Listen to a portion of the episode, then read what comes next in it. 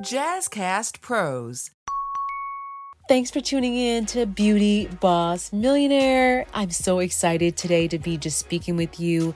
And the objective of today's episode is really just to go over price points in the beauty industry and how you should be pricing your services and how to create different levels to your business and what people will spend.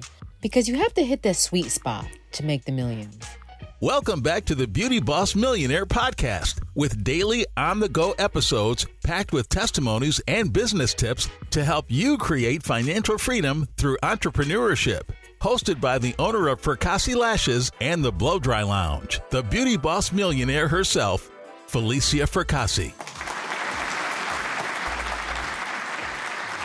All right, let's quickly jump into it. So, in the beauty industry, there are different prices that you could charge for any of the services. Now, obviously, you have to look and see what's currently trending, what people are paying for what. You want to, have to look around at your competition. But then you can branch off and you can actually have tiers of pricing three different tiers to pricing two different tiers in any brand that you see you'll see a average price that most people pay and then you'll see a luxury line like a premium product that is sold within that company and your business should have the same thing. And with my business, when I was doing, you know, the lashes, the brows, the microblading, the Botox, um, all the other services, you know, even with the hair salon, are some of our stylists, there's just a basic price. And then if you want like the works, you want the extra, there's a premium price attached to that. And it's really important that you explain that premium price because some people automatically just want the best of the best. I'm one of those people. I always will pay a little bit more for a nice treatment or a nice service.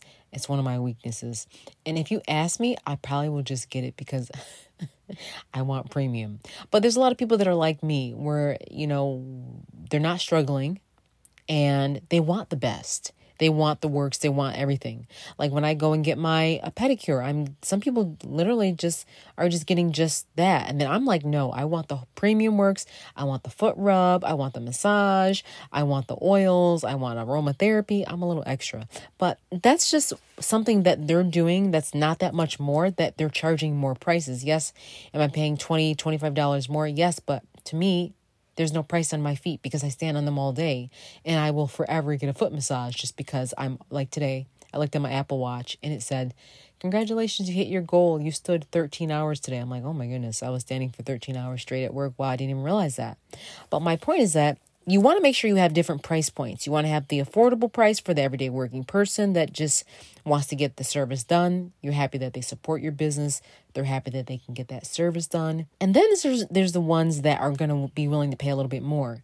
And it's important for your business that you create that premium line, that the best of the best, that product line that stands above the notch that where you get everything. Even when you go to the car wash, there's the basic wash and then there's that premium wash where you get everything done. You get the tire scrub, you get the car vacuum, you get everything done.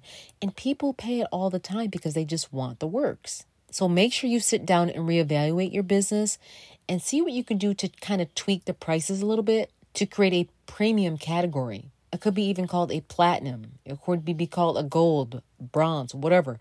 Make sure you make those tiers to your business so that people can choose and customize how they want to be treated on one of the previous episodes, I had mentioned how Michael Kors became so famous. I believe Michael Kors is also a billionaire, if not a multimillionaire. I'm pretty sure he's a billionaire from what I read in the past. And Michael Kors specializes in the regular price stuff, you know, the stuff that everybody can afford, you know, a purse for, you know, $100 or 150.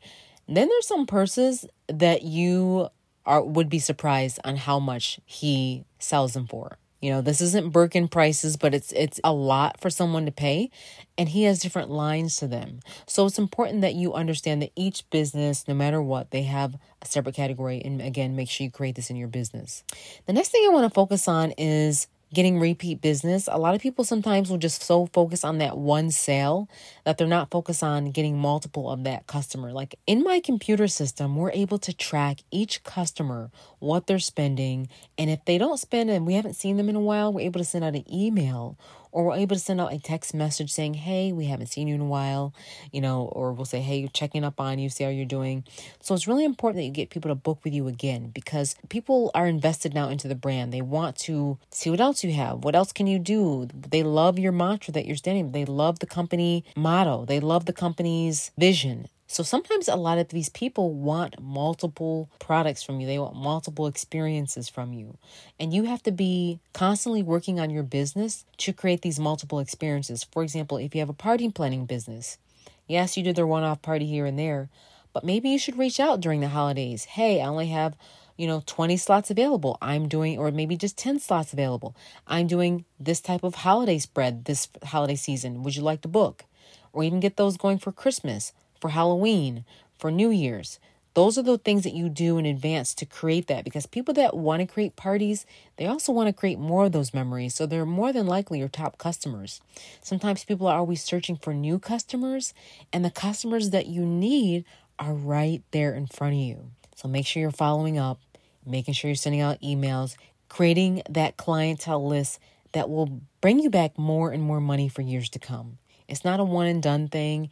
It's one of those things where it's a long term relationship and people will love what you're doing and you'll love them and you're going to have a long term relationship with them. That's how my business has really been successful for so many years because we have been able to have a repeat relationship, a repeat business, and you should be doing the same in your business. Make sure these people are coming back to you again and again and again because loyalty says a lot. You're loyal to them, they're loyal to you, and everyone's winning. They're getting what they want, you're getting what you want, and you have a loyal customer. And hopefully, this will be a customer for life. Now, just remember on episode 100, we're giving away that cash giveaway prize. I know a lot of people were emailing in, they were answering the questions.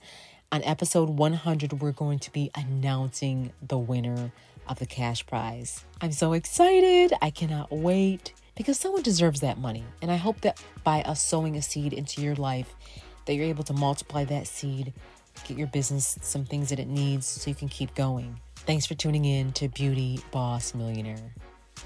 That's it for today. Tune in tomorrow for the Beauty Boss Millionaire podcast. And don't forget to follow the Beauty Boss Millionaire, Falicia Fracassi, on Instagram, Facebook, and TikTok at Beauty Boss Millionaire.